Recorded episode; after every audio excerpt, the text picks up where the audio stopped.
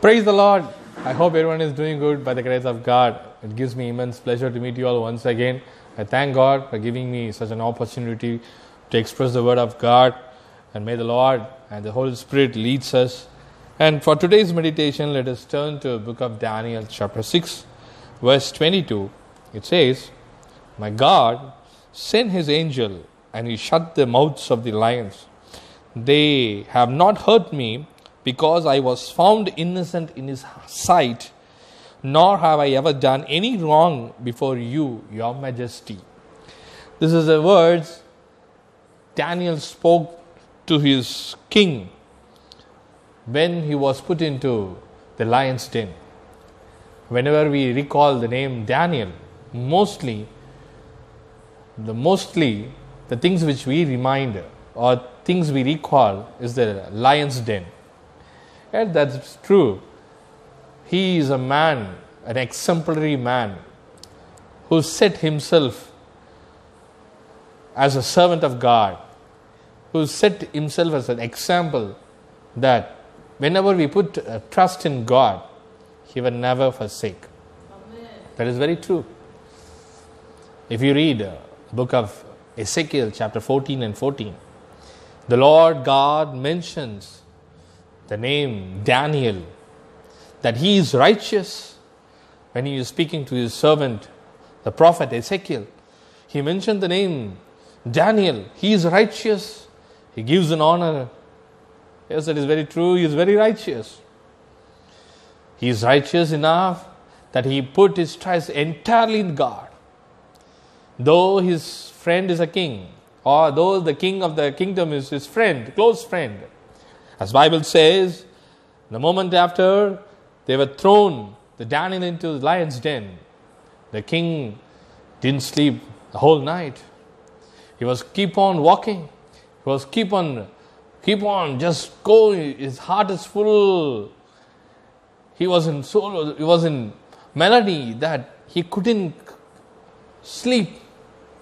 But the early morning, when he came to visit Daniel, he asked, What happened to you? And the Bible says, the same chapter 6:19 says, At the first light of dawn, the king got up and hurried to lion's den. When he came near the den, he called to Daniel in an anguished voice, Daniel, servant of the living God, as your God, whom you serve continually, been able to rescue from the lions. That was the mind the king had. His heart was fully troubled because he couldn't help his own friend. Being a king, he couldn't help his own friend. But fortunately and thankfully, the Daniel put his trust on God.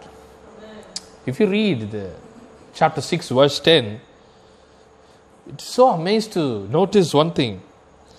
It says, book of uh, Daniel, book of uh, book of Daniel, chapter six, verse ten says, "Now when Daniel learned that the decree that has been published, he went home to his upstairs room where the windows opened towards Jerusalem. Three times a day he got down on his knees and prayed, giving thanks to his God, just as he had done before." When we read this verse, we just blindly go that okay, Daniel prayed three times a day. But whenever he put his knees down, Bible says, thank God for what? He's thanking God for every good things he has done. And he's thanking God that he is going to save himself from the lions. Because whenever he pray, he there is every chance he could have reminded that his, mind would have reminded that you're going to lion's den. You're not going to king's palace. You're not going back to Jerusalem to celebrate a feast for God. Rather, you're going to lion's den and your life is going to end. That is the voice, that is the words will be coming from Satan. Uh, the negative vibes will coming to you, to your mind, to your heart. It keeps hitting you that your life is going to end. But I tell you in the name of the Lord Jesus Christ, if you put your trust in God and if you show yourself righteous in the presence of God, that is more important. Yes, that is true that the grace of God is enough. But at the same time, that gracious God is expecting us to be righteous in every way, in every single thing, in every day, in all your deeds. Be righteous before God. Yes, God is gracious. That is very true. But at the same time, He expects righteous because the Lord is righteous. The Lord expects righteous, especially from His children. If you say I'm a follower of Christ, if you say I'm the children of God, then you are entitled or you're expected to be holy. And you're expected to be righteous before the God.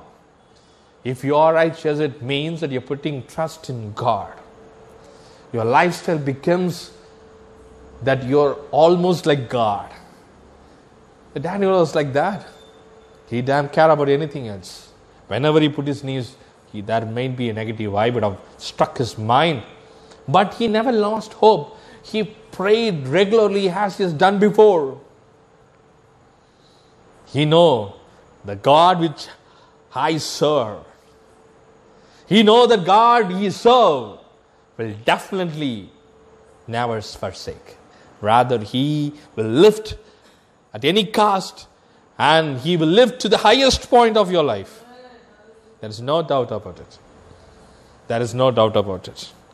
Because the same verse says, same chapter, verse 628 says, So Daniel prospered during the reign of Darius and the reign of Cyrus the Persian, whomever the reign it is.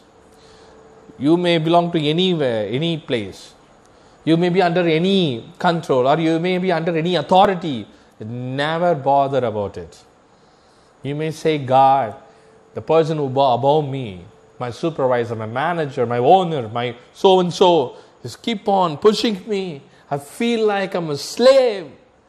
Yes, my dear brother and sister, Daniel was a slave for once upon a time. But God lifted him for one good thing because he was righteous enough that he avoided the food from the table of king. I don't want that. But many will say he's a vegetarian, that's why. No, no, no. He's, he's also a non vegetarian. He eats meat. But at the same time, because the food uh, which belongs to king will be offered before the idols of the god, to the king's, king's god, he avoided it. He wants to be righteous before the eyes of God. Always remember in your, always put in your mind that the Lord is watching you.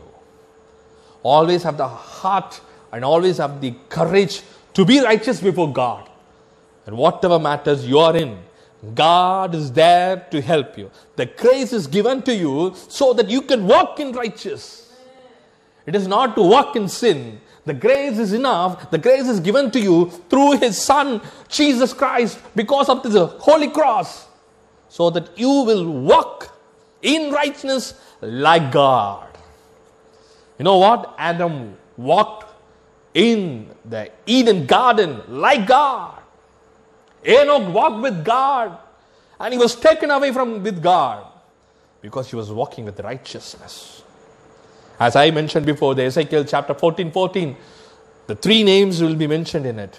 One, it is Noah, second, it is Daniel, and third, it is Job. Three were righteous before God. And if you watch their life, they have set an exemplary life. Without Christ, they were able to be, they were able to walk righteous before God. With Christ, you have every possible way you can walk with righteousness. And God is there to help you, and God is there to prosper you like Daniel.